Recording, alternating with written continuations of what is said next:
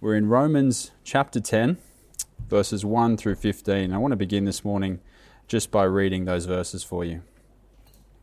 This is what Paul had to say to the Romans. He said, Brothers, my heart's desire and prayer to God for them is that they may be saved. For I bear them witness that they have a zeal for God, but not according to knowledge for being ignorant of the righteousness of God and seeking to establish their own, they did not submit to God's righteousness. For Christ is the end of the law for righteousness to everyone who believes. For Moses writes about the righteousness that is based on the law, that the person who does the commandments shall live by them. But the righteousness based on faith says, Do not say in your heart, Who will ascend into heaven, that is, to bring Christ down, or who will descend into the abyss, that is, to bring Christ up from the dead. But what does it say? The word is near you, in your mouth and in your heart. That is the word of faith that we proclaim. Because if you confess with your mouth that Jesus is Lord and believe in your heart that God raised him from the dead, you will be saved. For with the heart one believes and is justified, and with the mouth one confesses and is saved. For the scripture says, Everyone who believes in him will not be put to shame. For there is no distinction between Jew and Greek, for the same Lord is Lord of all, bestowing his riches on all who call on him. For everyone who calls on the name of the Lord will be saved. And how then will they call on him in whom they have not believed?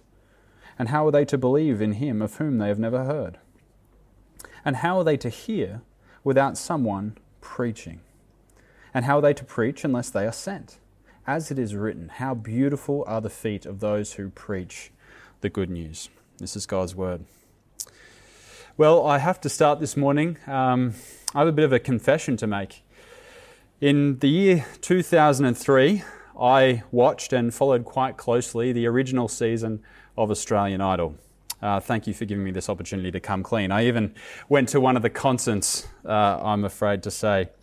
And if you remember the, uh, the original season, it was kind of the launching pad for two young Australian ta- talents. We had Guy Sebastian and Shannon Noll, or Nolsey, as he was known uh, by many uh, at that time. And it was in the following year, in 2004, that Shannon Noll gave us his rendition of a song called What About Me? And in the chorus of the song, this is a song of a true underdog. It's a real power ballad. He cries out, What about me? It isn't fair. I've had enough and I want my share. Can't you see? I want to live, but you just take more than you give, and I will not sing it. and you need to know that as we enter chapter 10 of Paul's epistle to the Romans, we're actually diving into a section of the letter where a similar power ballad is being sung. Only now the lyrics aren't, What about me? The lyrics are, What about Israel? What about God's people Israel. You see, everything that, given everything that Paul has argued up until this point in Romans, there's, a, there's actually a little bit of a question mark over the faithfulness of God. How is it that all of these Gentiles, all of these non Jewish folks are coming to faith and inheriting the blessings of the new covenant when it seems that, for the most part, the Jews aren't experiencing that same blessing? And so, for three chapters, chapters 9, 10, and 11, Paul is, Paul is kind of putting together this argument that helps us understand what's going on in redemptive history with respect to the people of Israel. And in chapter 9, he, he spends most of his time looking at this situation from the lens of God's sovereignty, where we uh, most clearly, perhaps in the New Testament, and even most strikingly, we see that doctrine of election. That not, who, not all who descend from Israel belong to Israel.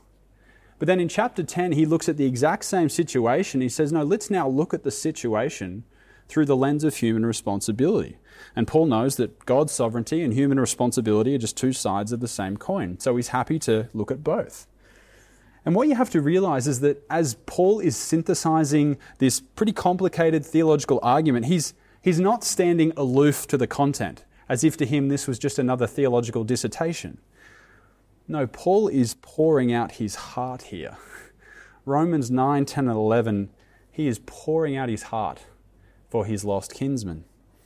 If you cut Paul, he would bleed a love for Israel. That's what we see in these chapters. In fact, look at how he begins in uh, Romans chapter 9. Uh, this is verses 1 through 3. It's on screen. He says, I am speaking the truth in Christ. I am not lying. My conscience bears me witness in the Holy Spirit that I have great sorrow and unceasing anguish in my heart. For I could wish that I myself were accursed and cut off from Christ for the sake of my brothers, my kinsmen according to the flesh. And these same feelings are echoed again there in chapter 10 when he says, My heart's desire and prayer to God for them is that they may be saved. Paul's heartbroken. I'm sure we all resonate with that at some level as we've watched those whom we love dearly continue to reject the offer of salvation through Christ. But what makes this heartbreak particularly difficult for Paul is that he's actually all too familiar with the snare that the Jews have got themselves caught in. And it's the snare of self righteousness rather than acknowledging the righteousness of God found in the gospel, they sought to establish a righteousness of their own. And you need to remember that Paul's kinsmen, the, the Jews, they're not godless infidels who have no regard for righteousness at all. In fact, righteousness to them was very important. They were very zealous when it came to being in right standing before God. But the truth is, they were going about it the wrong way. They may have been sincere, but they were sincerely wrong. They pursued the law as if their righteousness were based on works. And this was the same snare that Paul was in prior to his own conversion. He describes his own zeal in Galatians chapter 2 when he says, I was advancing in Judaism beyond many of my own age among my people. So extremely zealous was I for the traditions of my fathers. And he also tells us in Philippians 3 that he considered himself blameless with respect to the law. This was the snare that Paul was all too familiar with, that snare of self righteousness. But we need to know that this snare is also the same snare of every other world religion except Christianity. Herman Bavinck, he sums it up this way. He says, Insofar as every human more or less consciously strives for a lasting happiness and an unchanging good, one can say with Augustine that every human also seeks God who alone is the highest good and our eternal salvation. One must immediately add, however, that in the darkness of our understanding and the evil thoughts of our heart, we seek him not in the right way and not where he may be found. Pagan religions have no concept of the holiness of God. They lacked the, the pardon me, they lack the correct insight into sin and know of no grace. Inasmuch as they do not know the person of Christ, they all hold the way of works to be the way of salvation. Whether the works they must perform are more ceremonial or more ethical in kind, whether they are more positive or more negative, humans are always their own Saviour.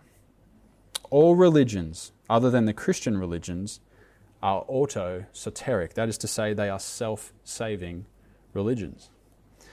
And if you're a recovering Pharisee like me, I'm sure you resonate with that at some level. I mean, but we need to know that such self righteous, such self saving thinking is not only bizarre in the new covenant, it's actually completely bizarre with respect to the old covenant. Let me tell you, Moses would have been rolling in his grave if he knew that subsequent generations of Jews thought that their righteousness before God was based on their works. You see, it's actually a very common error for us to think that in the Old Testament, people were saved based on their behavior, and then in the New Testament, Jesus comes along and says, No, you're saved by your belief. It's commonly held, but it's actually totally wrong. Salvation has always been the gracious gift of God received in faith. And for anyone who would doubt that, Paul gives us the kind of premier example in the life of Abraham, the patriarch of Judaism. Now look at what he says in uh, Romans chapter 4. This is Romans 4, verses 3 through 5. Speaking of Abraham, he says, For what does the scripture say? Abraham believed God, and it was counted to him as righteousness. Now, to the one who works, his wages are not counted as, as a gift, but as his due. And to the one who does not work, but believes in him who justifies the ungodly, his faith is counted as righteousness. So, Abraham, the father of Judaism, wasn't justified by works. He believed in God and it was counted to him as righteousness. Now, once you establish that, that that's what's going on in the Old Covenant, you have to ask the question. It really begs the question if that's the case, how did the Jews get it so wrong? How is it that they thought that their works would justify them before Almighty God? Well, Paul speaks to that uh, somewhat in verse 5 in a kind of uh, abstract way. It's a little tricky to understand what Paul's doing here, but look at what he says in verse 5. He says, For Moses, pardon me, Moses writes about the righteousness that is based on the law, that the person who does the commandments shall live by them. And what Paul is doing here is actually quoting Leviticus chapter 18, verse 5, which in its original context, Moses is just saying that when it comes to God's law, if you obey it, it's going to result in flourishing. That for the Israelites who'd been graciously rescued out of Egypt, that if they obeyed God's law, it would result in flourishing and prolonged enjoyment in the uh, in land of Canaan that Jesus uh, that God was bringing them to. So Moses wasn't saying that obedience to the commandments will bring eternal life, but more so a happy life, one of thriving and flourishing in the land of Canaan. And we, we resonate with that, don't we? We witness that when there's, when there's no theft or murder or, or adultery or the sojourner is looked after and there's justice in the land, we, we see that life flourishes, right? If we do them, we live by them. And yet at the same time as Paul quotes this verse in Leviticus 18:5, he seems to recognize that the Mosaic law does in some sense hold you out this vague, unreachable offer that's scribbled into the footnotes of the law, if you will, that if someone were to obey this law perfectly, they were to love the Lord their God with all their heart, soul, mind, and strength all the time perfectly, that it would result in right standing before God and eternal life. And Paul is kind of picking up on this, this vague offer that's scribbled into the, into the margins and says, um, when it comes to the righteousness that is based on the law, the blessings that are attached to it hinge upon what you do. That for all the flourishing it offers to those who obey, the essence of the Mosaic law is ultimately blessing is contingent upon obedience. And Paul is saying that the Jews of his day had smudged the true purposes of the law. They'd forgotten that Abraham was justified by faith. They'd forgotten their own gracious rescue out of Egypt. And the very law that was supposed to bring their sin into greater light and lead them to the mercies of Christ, well, they actually misconceived it. They majored in the minors, they took what was scribbled in the margins and put it in bold print on the title page. and they pursued what Douglas Moo calls a phantom righteousness, an unattainable righteousness based on works. They miss the forest because of the trees. And this is why, in our context, on this side of the cross, it is our, it is our job, the job of every Christian, to defend, clearly articulate, and emphasize the gospel in everything that we do. Because it only takes one generation for the church to wither and lose sight of grace. Don Carson said it this way He says, The first generation has the gospel, the second generation assumes the gospel, and the third generation loses the gospel entirely. That's why we must emphasize the gospel in everything we do. So the Jews had fallen from grace. Paul is heartbroken about it because he knows the tragedy of such self righteous thinking. He, he's been in that snare before. And he says in Romans 7 7:10 that the very commandment that promised life proved to be death to me. Paul knows just how futile their thinking is. But he goes on to say that contrary to this righteousness that's based on the law is the righteousness based on faith. And Paul spends the next three, verse doing, uh, three verses doing some of the most bizarre Old Testament exegesis you'll ever see. Uh, it's as if he takes the book of Deuteronomy and says, Righto, kids, it's time for paper mache. Like the way he handles Deuteronomy here is just plain weird. Uh, it's left biblical scholars with many a headaches, and also the occasional associate pastor gets in on that headache as well. But rest assured, once we get through the, the paper mache of what he's doing here in Deuteronomy, we're going to see that there's actually two very helpful points about the gospel uh, that Paul is trying to make. And he begins there in verse 6 with those words, Do not say in your heart. Now, those six words is a very familiar snippet from Deuteronomy chapter 9, and it's a point where Moses is reminding the Israelites that at the end of the day, the reason why they're inheriting the land is not because of their own righteousness, but because of the grace of, of God. At the end of, the end of the day, this is the crowd that worshipped the golden calf, not exactly earning their way into the land of Canaan. And so Paul picks up these words as just another reminder of the bankruptcy of works based righteousness. But then again, in this paper mache exegesis, no sooner has he quoted Deuteronomy 9, he kind of gets in the, into the DeLorean, goes all the way to Deuteronomy chapter 30 to make his next point and it might help us to read it in context. This is uh, Deuteronomy 30, verses 11 through 14. He says, For this commandment that I command you today is not too hard for you, neither is it far off. It is not in heaven that you should say, Who will ascend to heaven for us and bring it to us, that we may hear it and do it? Neither is it beyond the sea that you should say, Who will go over the sea for us and bring it to us, that we may hear it and do it? but the word is very near you. It is in your mouth and in your heart, so that you can do it. And in context, Moses is saying to the Israelites that God's law at the end of the day is simple. It's accessible to you, and you don't have to go to astronomical lengths to find it. It's been made plain to you, and there's really no excuse for pleading ignorance. God's law has been made plain. And so, as Paul is alluding to this uh, text in Deuteronomy 30, he's in effect saying the exact same thing about the message of the gospel that the gospel is simple. The gospel is accessible to you, and you don't have to break the cosmos to find it. The mercies of Christ are available to you. There's no need to ascend into heaven and bring Christ down because he's already done that in the incarnation. There's no need to descend into the abyss because Christ is already risen from the dead. He rose again on the third day. There is no work left for us to be done other than to believe, to go all in on the finished work of Jesus. And everyone, whether Jew or Gentile, who calls on the name of the Lord will be saved, he says. If you confess with your mouth that Jesus is Lord and believe in your heart that God raised him from the dead, you will be saved. This is the simple, clear, and accessible good news of the gospel. Now, some points of clarity might be needed here. This is not to adopt some kind of cheap, easy believism, the kind of thing where people say, oh, you know, back at youth camp 25 years ago, that one time I, I said the sinner's prayer. I, I confess Jesus as Lord, so I'm good now. I'm all set. That's not what we're talking about here. Let me tell you, I've maybe you've seen the same thing. I've seen some manipulative altar calls with that kind of thinking, where we can kind of twist the arm and get a confession. As R.C. Sproul said, no, it's the profession of faith that saves. Pardon me. It's the possession of faith that saves, not the profession of it. But furthermore, we're also not talking about a mere tip the hat intellectual assent to the content of the gospel, because at the end of the day, Lucifer can do that.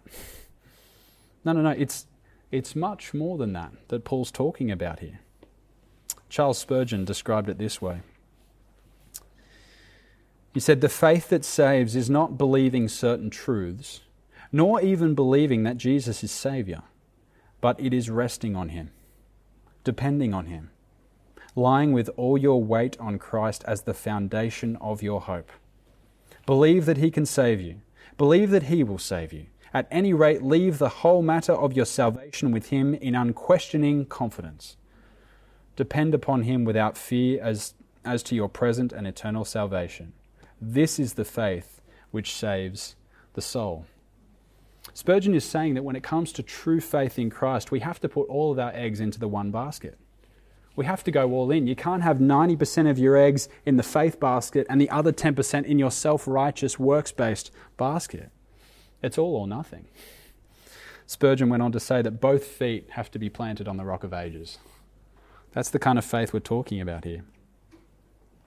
I'm um, currently reading a book called Church History in Plain Language by Bruce Shelley. I highly recommend it. I'm about halfway through and I'm having a ball. Um, and just recently, I read the account of a man named Martin Luther, who was a guy who schizophrenically tried to establish his own righteousness by the most intense and insane ascetic lifestyle. I mean, he would fast for prolonged periods, he would deliberately sleep in winter without a blanket. Um, and even at times, he threw himself downstairs, trying to somehow appease God with his works. And in retrospect, he says, I kept the rules so strictly that I may say that if ever a monk got to heaven by his sheer monkery, it was I. But in time, he came to see that the, there are some very majestic words in Romans chapter 1 that in the gospel, the righteousness of God is revealed from faith for faith. The righteous shall live by faith. And it clicked. He was set free. All of his eggs were suddenly placed into the one basket. And he went on to describe his conversion experience in a poem. Uh, thankful to uh, Bruce Shelley, who records this. He says, In devil's dungeon, chained I lay. The pangs of death swept over me. My sin devoured me night and day, in which my mother bore me. My anguish ever grew more rife. I took no pleasure in my life, and sin had made me crazy. Thus spoke the Son Hold thou to me. From now on, thou wilt make it. I gave my very life for thee, and for thee I will stake it. For I am thine and thou art mine, and where I am, our lives entwine. The old fiend cannot shake it.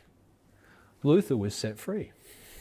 And he was set free because he heard the message of the gospel. And in light of all that we've considered throughout this series in eternity, especially what we considered last week, we need to realize the priority and urgency of heralding the message of the gospel. Paul said in Romans 1 that he was not ashamed of the gospel, for it is the power of God for salvation to everyone who believes. But the problem is, as much as we say we may believe that, in, in practice, if you, if you threw a blanket over the Western church, we're, we're probably a little bit more ashamed of the gospel than we realize. It happens in the pulpit. Many sermons today are offering good advice instead of heralding the good news. With pragmatic concerns for church growth, many churches preach a kind of seeker sensitive, domesticated gospel that tickles people's self absorption but never really calls them to repentance.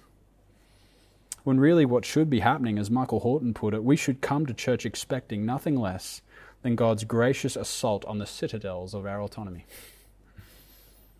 But being ashamed of the gospel also happens at a personal level, doesn't it? And I think we do this probably a little bit more unconsciously. Uh, sometimes we assume we're evangelizing our friends at work because we, we tell them that we go to church. It's a good thing to do. Or, or sometimes we think we're evangelizing because at the Christmas party last year we were the only sober one. Now, both of which of those things are perfectly valid. At the end of the day, our manner and our message need to be in alignment. But amidst all that, do we ever stop and ask ourselves, who have I told about the life, death, and resurrection of Jesus? Like, do we ever open our mouths and share the content of the gospel? Um, there's a very popular Christian slogan, I used to say it myself, that's falsely attributed to Francis of Assisi. And it says, Preach the gospel at all times, and if necessary, use words. Um, let's, let's think about that for a moment. I mean, in, in light of Romans 10, it's a little bit nonsensical. I mean, we, we have to use words. At the end of the day, the gospel is a message. Um, when I interviewed for my job here at the project, uh, nearly a year to the day actually, I, I sat in front of a panel of six members of the project. And the first question that I was asked, and given 60 seconds to reply, I might add, um, was this Jaden, what's the gospel? That was my first interview question. Now, let me tell you, for that 60 seconds, I didn't sit there just smiling, showing the interviewers my joy in the Lord, and that somehow they would learn the content of the gospel by sheer virtue of my smile. I've actually got resting prisoner face, so I don't think that would have happened anyway. Nor did I start handing out loaves of bread to each of the interviewers as to um, demonstrate the gospel in that way. No, what I did was I articulated a message about what God has done in sending Christ Jesus to atone for my sin. You see, we have to be so careful that we don't confuse the entailments of the gospel with the message of the gospel. Now, the entailments are important. We, I think we covered that last week that, you know, serving the poor and being a voice for the voiceless, that's so important. Those are noble Christian endeavors. And if we're not doing them, it probably reflects we don't understand the gospel. But at the end of the day, you cannot do the gospel. You have to proclaim it. We have to open our mouths and speak. Look at the uh, progression of thought in Paul's argument. We're in uh, Romans 10 still, verses 14 to 15. Look at the progression. He says, How then will they call on him and whom they have not believed? And how are they to believe in him of whom they have never heard? And how are they to hear without someone preaching? And how are they to preach unless they are sent? As it is written, How beautiful are the feet of those who preach the good news. Now, when Paul writes, you have to remember he's actually still lamenting the unbelief of his fellow Jews. In his own context, there, there's a sense in which he's actually thinking about this progression in reverse. It's as if Paul's thinking to himself, well, well God has sent preachers. I'm one of them. I'm an apostle, and I've been moving around the Mediterranean for years with my fellow apostles, and we've been preaching. But if, if we've been preaching, then that means that the Jews have, in fact, heard the gospel. But then if they've heard it and they haven't called on Jesus, then that means, ah, they haven't believed the gospel. You see, Paul is lamenting in verses 14 and 15. We hear it again later in verse 18. He says, But I ask, have they not heard? Indeed, they have. For their voice has gone out to all the earth, and their words to the ends of the world. So that's Paul's context, but as Paul is lamenting for our own context, he, he gives us a sequence of events that must occur between someone being sent and someone being saved. And right in the middle, the rate limiting step is preaching. And sometimes we struggle with that because it's true, like the Jews, people who we share the gospel with stumble over it. It is, after all, a message of folly to those who are perishing. It is a stone of stumbling and a rock of offense. And people will trip over it in some sense by sheer virtue of its simplicity. But if we're going to be effective witnesses, we can't allow ourselves to be too disenchanted by that. The gospel is offensive it calls mankind to abandon all hope in self righteousness. It calls you to put all of your eggs into the one basket of the one who allowed himself to die on a Roman cross. People won't like that. In one sermon, uh, Robert Murray M'Cheyne described it this way. This is mid sermon. He says, Oh, brethren, if the gospel were by works, you could understand it.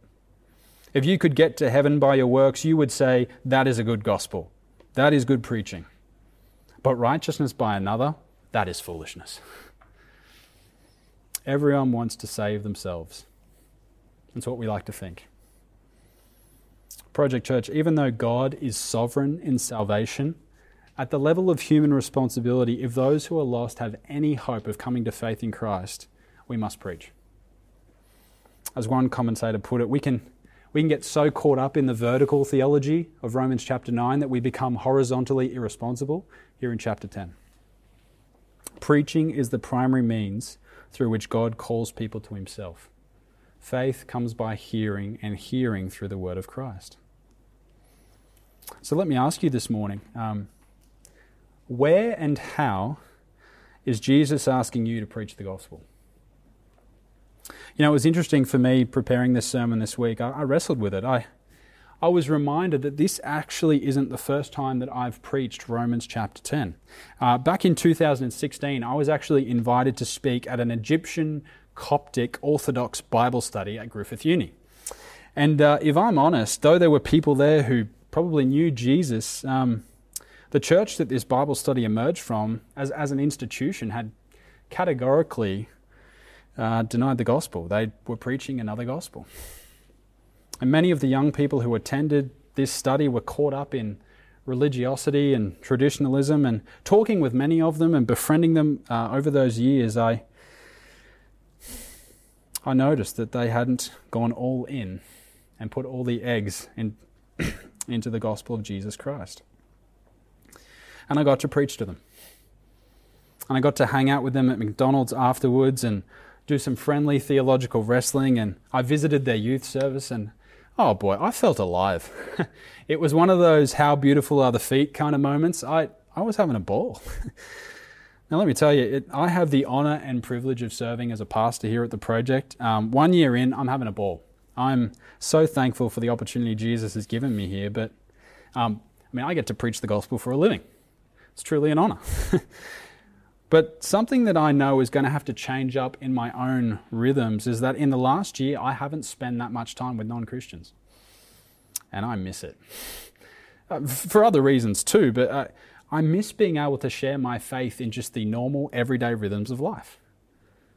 Jesus said to his disciples, Follow me, and I will make you become fishers of men. And in my second year here, I want to do some more fishing. Uh, I think I even decided last night if I go on a missions trip, my automatic email reply is going to be gone fishing. So, yeah, look out for that if I ever go on missions trips. Why don't the band come and join me as I close? Um, I want to ask you this morning what is it for you? Maybe Jesus is simply calling you to grow in personal evangelism in the workplace. You don't necessarily need a pulpit to preach the gospel. Uh, we see that in Acts chapter 8. I just want to show you that. Uh, it's on screen. Acts 8, 4 through 5. It says, Now those who were scattered went about preaching the word. Philip went down to the city of Samaria and proclaimed to them the Christ. Did you see that? That Philip is proclaiming the gospel in the sense of a sermon, but the rest of the scattered Christians are sharing the gospel. They're, they're gossiping it over the back fence. and maybe that's what Jesus is calling you to today. Now, you, you can't do it that in, in your own strength. If, if you're like me, I'm sure you've failed at it a number of, number of times before. If, if we're honest, there can be a lot of fear attached to that. But do you know what you can do with that fear? Tell Jesus about it. Tell him it's really hard. Tell him that you actually get intimidated sharing your faith. Don't try and share the gospel in your own strength, but pray and ask that the Holy Spirit would give you boldness. And let me tell you, He'll give it to you. He will. And I look forward to the testimonies. and then for some of us, maybe Jesus is calling you to some form of vocational ministry. Maybe to church planting or to overseas missions where you can preach the gospel to the nations. That's why we're a part of Acts 29 here at the project, because we believe the most effective way uh, to reach the lost is to plant a church where lost people are, in the hope that they hear the gospel. How beautiful are the feet of those who preach the good news.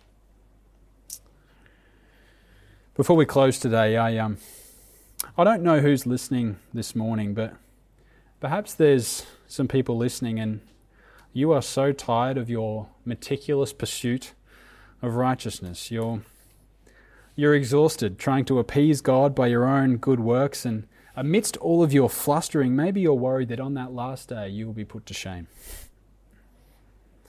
Listen, if you're done with legalistic religiosity, call on Jesus today you will not be put to shame. He is not asking you to climb your way to Him. He has already made His way down to you through the cross. Believe on Him today.